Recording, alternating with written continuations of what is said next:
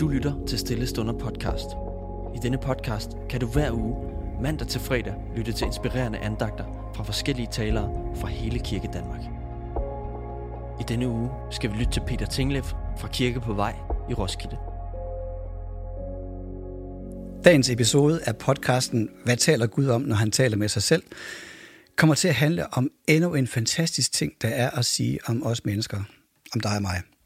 Og det er, at vores liv har stor betydning, og at det er ment til at få stor betydning for andre.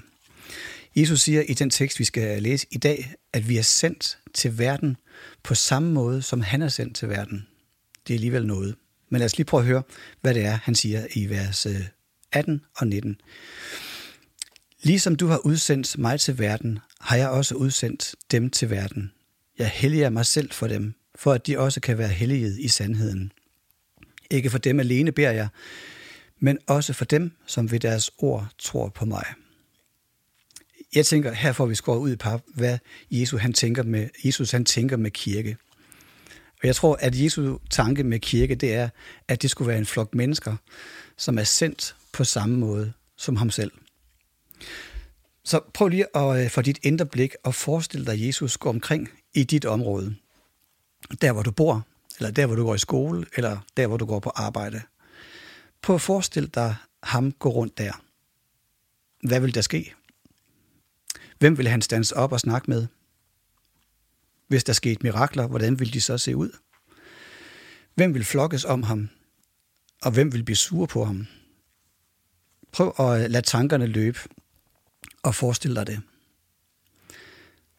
Og det, som du måske ser for dit indre blik nu, tænk nu, hvis at det også var noget af det, Jesus havde i tanke, da han tænkte, at der skulle der være en kirke der, hvor du bor. Nogle gange så kan kirker, de kan bruge meget lang tid på at finde ud af, hvad skal vi bruge tiden og pengene på de næste fem år, og visioner og værdier og alle sådan nogle ting. Men i virkeligheden så er det ret enkelt. Spørgsmålet er, hvordan kan vi i dag være sendt på samme måde som Jesus? Jeg lavede engang sådan en hurtig sammenligning med, mellem, hvad Jesus han gjorde, det kan man læse om for eksempel i Lukas evangeliet, og så sammenligne det med, hvad de første kristne gjorde, og det kan man læse om i Apostlenes Gerninger. Begge ting er skrevet af Lukas i øvrigt. Øhm, men det er meget tydeligt, når man laver den her øh, sammenligning, det er, at alt det, Jesus gik omkring og gjorde, det gør de, det gør de første kristne øh, i Apostlenes Gerninger, og du kan selv gå det efter, det er næsten lige før, at det er helt minutiøst. Der er ingen tvivl om, at de var sendt på samme måde som Jesus. Man kunne måske sige, at Jesus fortsætter sin mission, men nu gør han det gennem sine efterfølgere, igennem sådan nogen som os. Men hvordan kan det overhovedet lade sig gøre? Vi er jo bare almindelige mennesker. Og hemmeligheden, det er jo øh, Helligånden, Jesu egen ånd. Hvis man øh, kigger i slutningen af Lukas evangeliet og i begyndelsen af Apostlenes Gerninger, så taler Jesus om det, og han siger, at når Helligånden kommer til jer, så skal I få kraft til at være mine vidner. Eller med andre ord, så skal I få kraft til at være sendt, ligesom mig. Så skal I få kraft til at være kirke på en måde, så det minder om mig. Vi er den her særlige tekst fra Johannes kapitel sytten, hvor vi får et indblik i, hvad det er, Gud han taler med sig selv om, når han taler. Og i dag, der kan vi se, at det, han taler med sig selv om, blandt andet, det er, hvad meningen og formålet med kirken er.